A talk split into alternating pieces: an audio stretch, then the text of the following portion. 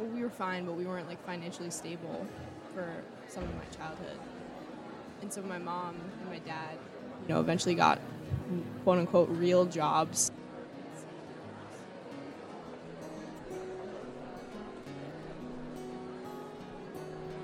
How does the love get in? What follows is a series of conversations about STEM education and developing communities of care in the hopes of developing a more human centered science.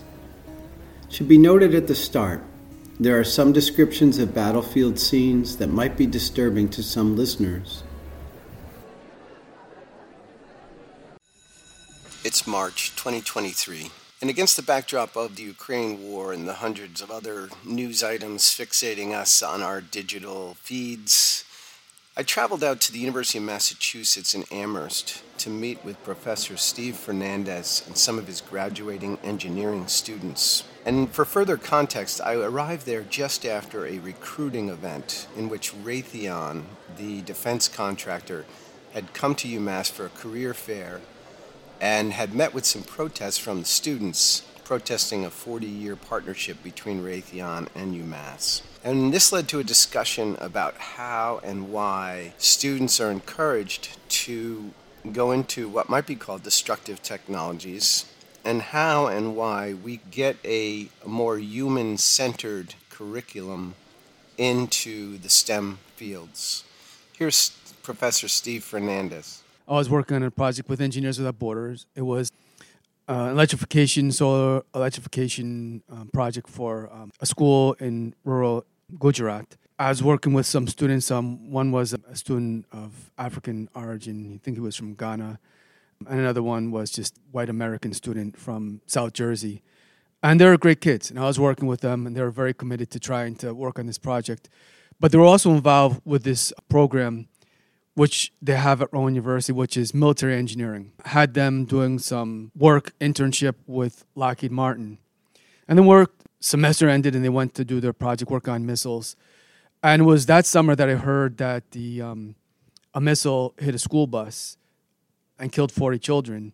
And I heard interviews with the parents talking about looking for the fragments of their kids um, among the remains and trying to get as many of the body parts and fragments of flesh and so forth from their kids from that school bus. And I couldn't help thinking like, what role did my students, these like really awesome people who I loved, what role did they play in it? And even if they didn't play any particular role in this specific missile, because it was a Lockheed Martin missile, they played a role in facilitating Lockheed Martin doing its business operations instead of preventing it from operating. And it disturbed me. The bombing that Steve's referring to there was in Yemen in 2018 when 40 children had been killed by a Saudi led coalition airstrike and they dropped a 500 pound bomb on a school bus in northern Yemen. And that bomb was indeed made by Lockheed Martin, the world's largest weapons manufacturer. And they had sold the precision guided munition to Saudi Arabia a year prior in a $110 billion arms deal brokered under former President Donald Trump.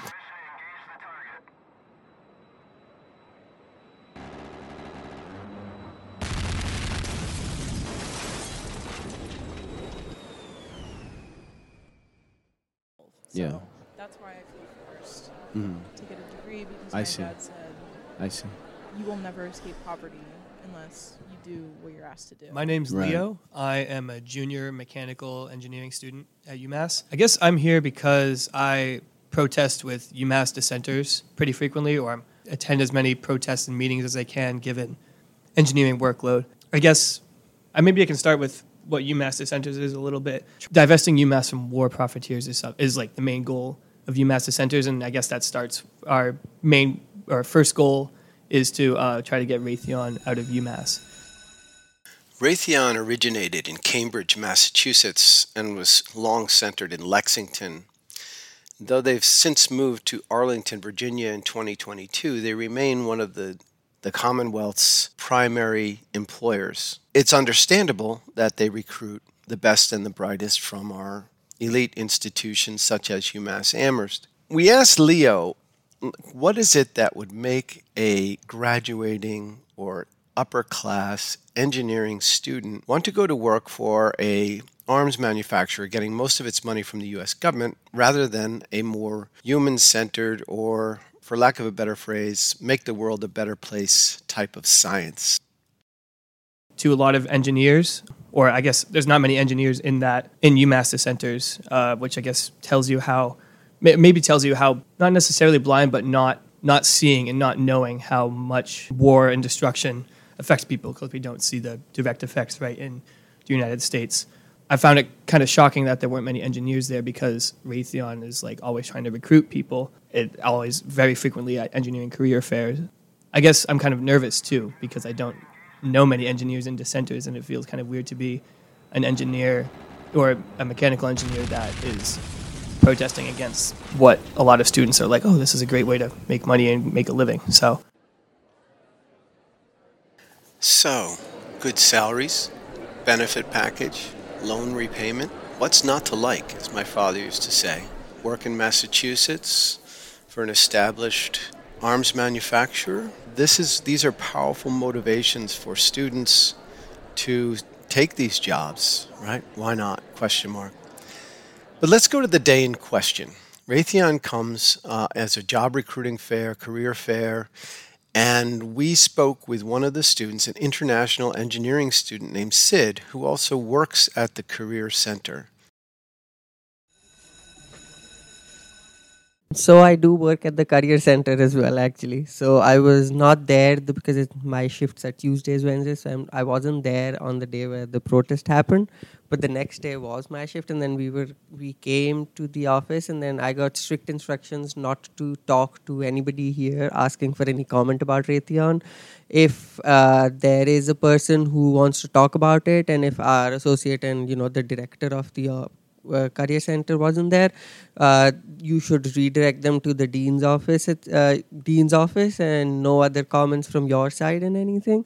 But informally in the office, when we were talking about this, I completely understand why the protesters did that. And I do not agree with the fact that our director, who I know and she's a very sweet person, called the police on the students. And uh, why that entire situation, like, it could have been handled much better but i do feel like there are pressures that the team you know the team that's handling the relationship with the organization with raytheon is facing from the university at a level where you're getting pressured that oh you need to show because raytheon does offer a lot of co-ops a lot of internships good job offers and the best part of it is that it doesn't take a technical interview so for a computer engineer or for an electrical or even a mechanical one, that's not hoping for that's hoping for a job and not hoping for an OA, which is coding assessment and stuff like that. If you're getting one that pays very well, it's very tough to deter them from it.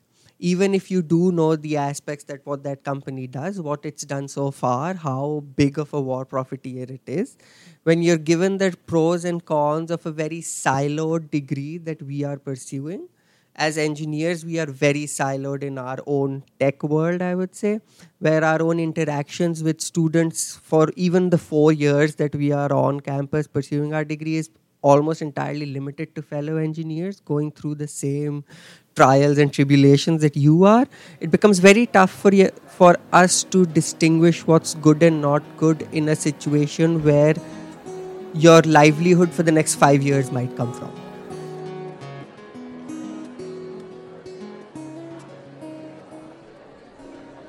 So we asked the students what, if any, ethical or humanistic or love centered instruction they'd received in their four years at the university. Here's Brady. Well, none. they, they, they call it ethical training. It's not. It's not. That that's it, you can't like you can't teach people ethics if you're not teaching them what they're designing something for. You can't teach people how to design something if if it's in a vat. Like the the, the whole western understanding of science is that if we like Occam's razor, if we just like trim trim away everything, then we'll come out with a clean result.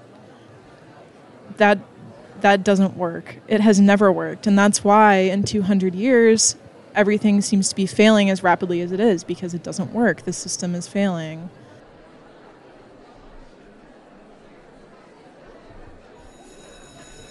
And here I am talking to Kitty, a graduating senior in mechanical and environmental engineering.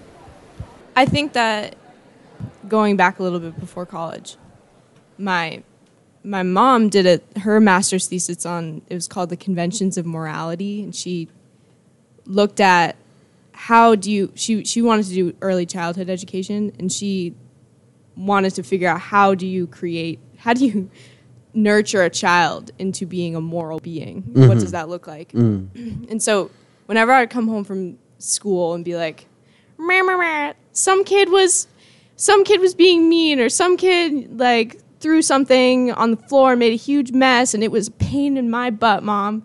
She'd be like well their mama still loves them. And like blah blah not everyone has a mom not everyone has a loving mom whatever. It got the idea into my head that oh everyone is worthy of some kind of love from someone. Mm-hmm. And so that was always ingrained in me. But the academic system k through 12 and beyond didn't in this country or in, in my experience did not nurture that thought at mm-hmm. all. Yeah, it mm-hmm. was just about getting the work done and the next thing that was going to come mm-hmm. and I literally, I almost started crying earlier when I was thinking about this because I think the first time that I felt it again was when oh, when I went to Steve's office and I told Steve about this project and Steve gave me All About Love by Bell Hooks. Mm-hmm. And I was like there's someone else that believes in this as like a fundamental truth about human beings and about mm. how we can move forward mm. to create a better world. So mm. that was the first time.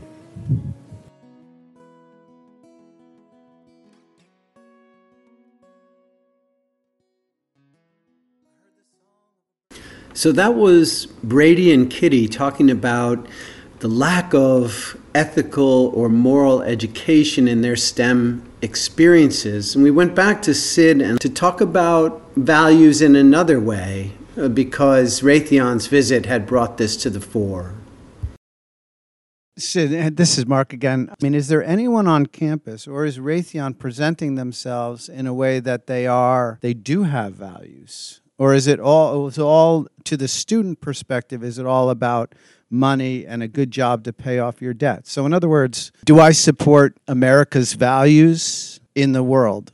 Yes. Right? I mean, do I support female empowerment? I was saying to Miles on the way here, I think women should take over, right? Do I support LGBTQ values? Do I support the expanding of human rights, which is really what America says it's about, right? So, in other words, the, the complexity to me is Raytheon, can Raytheon come back, or does anyone come back from Raytheon and say, well, we're protecting American values? I don't know if anyone wants to speak to that. That that's a very. Uh, this is Sid, by the way. That's a very uh, apt point to put across. If you were there during that demonstration, you would have seen that they had a slide deck that shows what our company's values are, company's mission statement is, and all those. And you'll see those, and they, those are the, you know, they're like I feel like all of the organizations just copy paste them every time. We want a cohesive environment. We have a very inclusive environment, and all of those. So they do put across that point, and we have students, alums coming back and saying, "Oh, we love working there," and everything when they're trying to recruit us or take our resumes. So in those matters, it does. But like the reality of it is quite starkly different than what they're pitching themselves to be.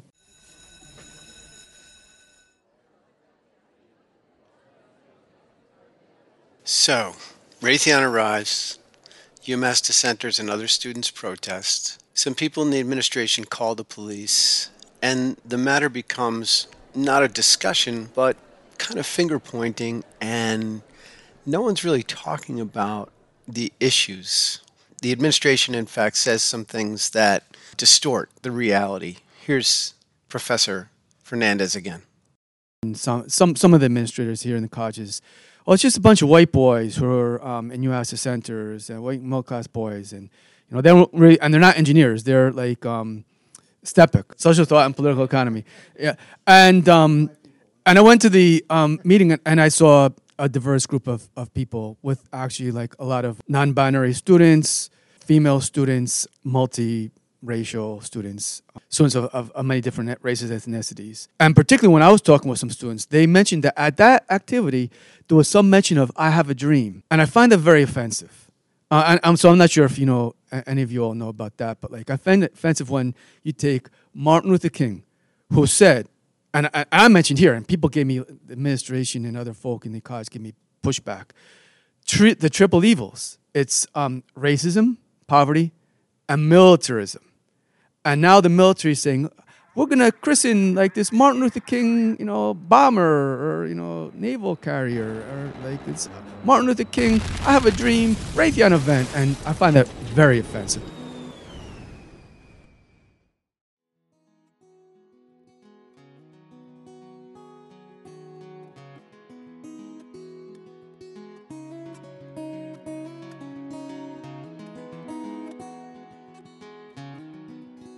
So I'd gone to UMass to discuss kind of human centered, love centered curriculum in the sciences, and I began to wonder if the administration actually supports, if they even hear the concerns of the students. And here's Leo again about the administration's response after the career fair with Raytheon, protests by the students, and the police visit. And have you had the ear of the administration at all?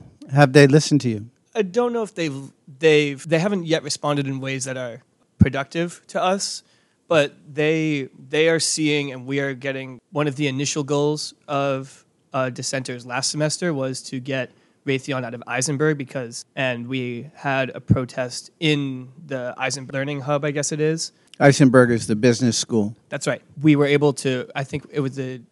I'm not sure if it's the dean of Isenberg. Call her name and ask for her, and apparently she wasn't in the office. But I think other staff in that in that administrative area that we were that where we held the protest. Um, I think we're pretty we're pretty moved by what we did. Not not necessarily like wow you guys are right, but like a like oh shit they know what they're doing. That we know the facts. We know that Raytheon's had a partnership with UMass Rover. There's a lot of mutual benefits that both Raytheon and UMass get from having that partnership. And also, we recently had a, a protest with a recruiting event for engineers. We got an email from the new dean of engineering here, saying like it was a pretty. I'm not gonna lie, it was a pretty. It was a pretty not well thought out email from him. It was pretty short. It was like, hey, like I want to talk with you guys, uh, just one on one kind of thing. A tactic for like removing some of the power of having being of uh, big groups and trying to get like oh just one-on-one conversations is where we can kind of like um, the administration can kind of gain the upper hand there so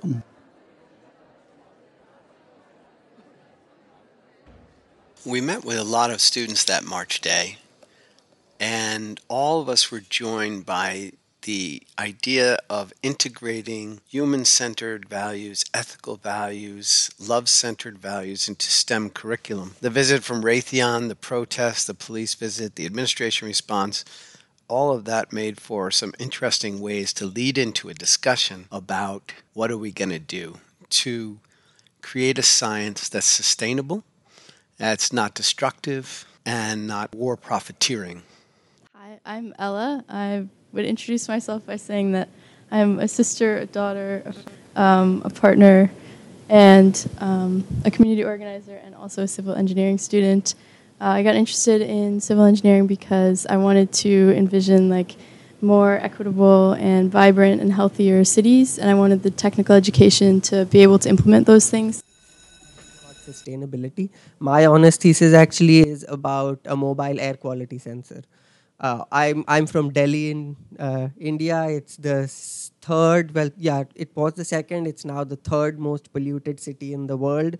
Uh, the most polluted locality, geographical location for 3,000, no, yeah, 3,000 people is 20 minutes from my house. Air quality was something that I was quite interested in, like since sophomore year, once I did my internship back in Delhi. And I translated that into something I want to do going forward as well. So, sustainability, embedded systems, like air quality sensors, water quality sensors, pressure gauges, force sensors, and all of those, they're they're a big field to get into now.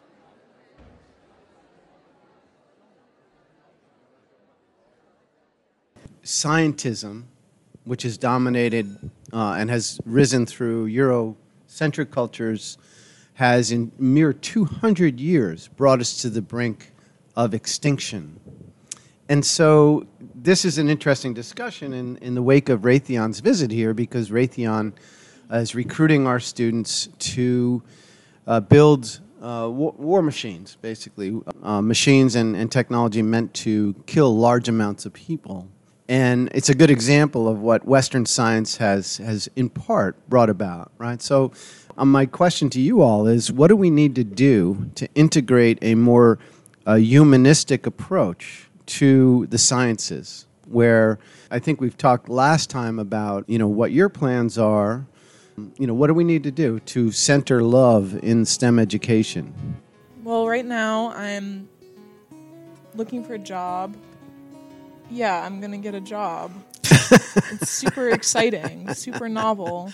But I'm my my hope and my plan is to get an environmental consulting job and while I'm there keep working to try to figure out how to make a cooperative happen, a worker cooperative. Mm-hmm. Of the students I met that day, all were trying to find a way into quote unquote real life that didn't involve working for a war profiteer like Raytheon or Lockheed Martin. And all of us, Ella, Kitty, Brady, Leo, Sidhan, were joined by having been in Steve Fernandez's class, Service Learning and Engineering, a class that tries to center love and human centered thinking in the sciences. Here's Professor Fernandez again. Among the like thoughts that flowing through my head is this notion of um, and what comes to my mind is humanization. One of the uh, things I spoke to some of the UMass dissenters about with respect to that demonstration at the Career Center where they call the police is we can't dehumanize people. The people who are from Raytheon are human beings, and they, they, there's a path that led them to be where they are. And we can't think of them as evil. We have to view them as allies, like, as people who, that could be us if we had taken different paths. And how do we maybe work with them to get out of that path? So I think we need to be conscious of everybody who we interact with even people who we very much disagree with are human beings.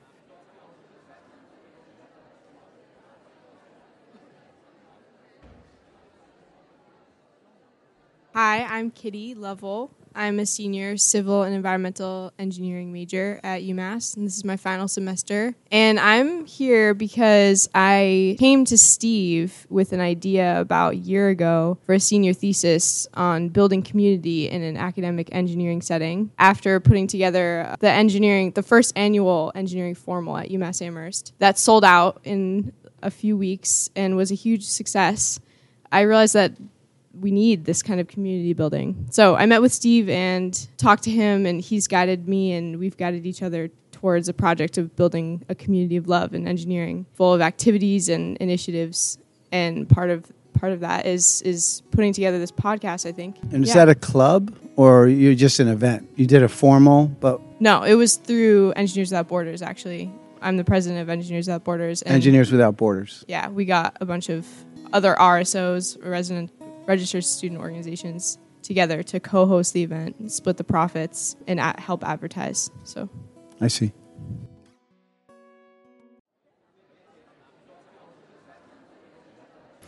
Kitty spoke about building community through Engineers Without Borders, and Brady spoke about the Philosophy and Open Mind Club. I think a big influence. Um, as a freshman, I joined Philosophy and Open Thought Club, and now I'm the president. I've done it all four years, done it every single week since I've been here. That's really liberated me, getting all those thoughts in my head. Philosophy and Open Thought. Give me an example yeah. of a reading that you do. Um, I, I mean, we've actually had whole discussions about love. I mm. gave a talk about love. Um, it was actually after I had a breakup, so I was like, I was like, "Is love real?" And then everyone was like, "Yeah," and then I was like, "Hmm, but maybe not." And then I was able to show up there to that space, and we were all able to talk about it, and they embraced me with open arms and still do. And uh-huh. yeah, we we talk about everything. This week's talk is actually a debate about if a global revolution is possible. Uh-huh. So everyone comes with their own perspectives. We have Christians, we have elder people in the community, we have I'm like the president, quote unquote, but everyone is welcome to help. Um, Mhm. we have an advisor, a community member. She's our spiritual advisor. That, like, the desire to be free and search for your moral, intrinsic values in the world does not go away, it just gets covered up.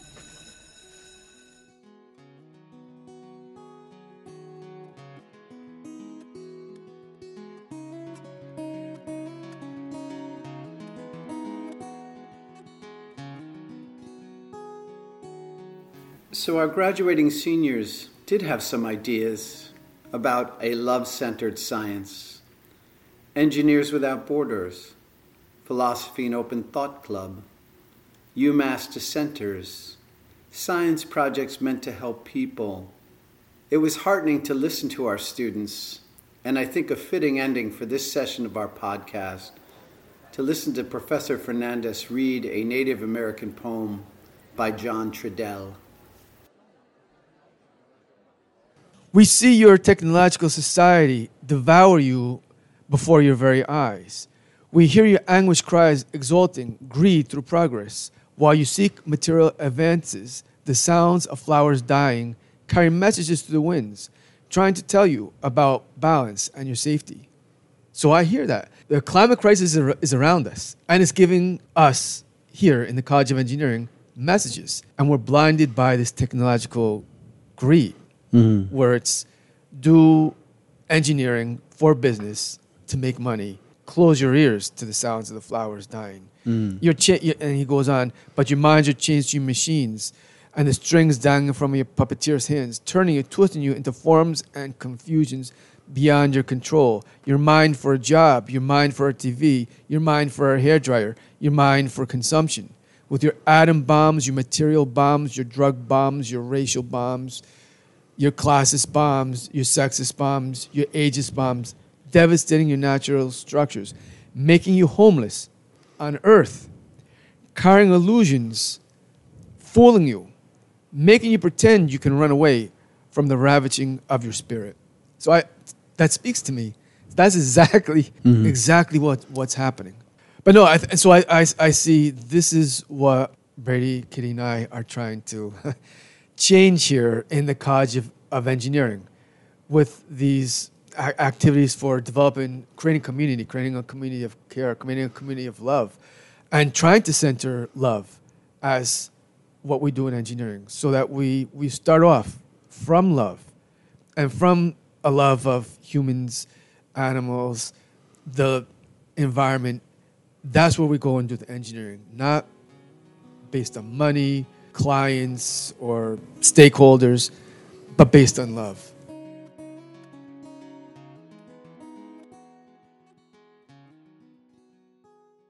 This discussion took place in the offices of the College of Engineering at UMass Amherst in March 2023. Our student panel was Ella Prabhakar, Brady Bell, Kitty Lovell, Leo Narbonne, and Sinhanth Ngo. Editorial assistance was provided by Rafael Borgos Mirabal and Sarah Burnell. The conversation was led by Professor Steve Fernandez and Dr. Mark Wagner. Thank you for listening.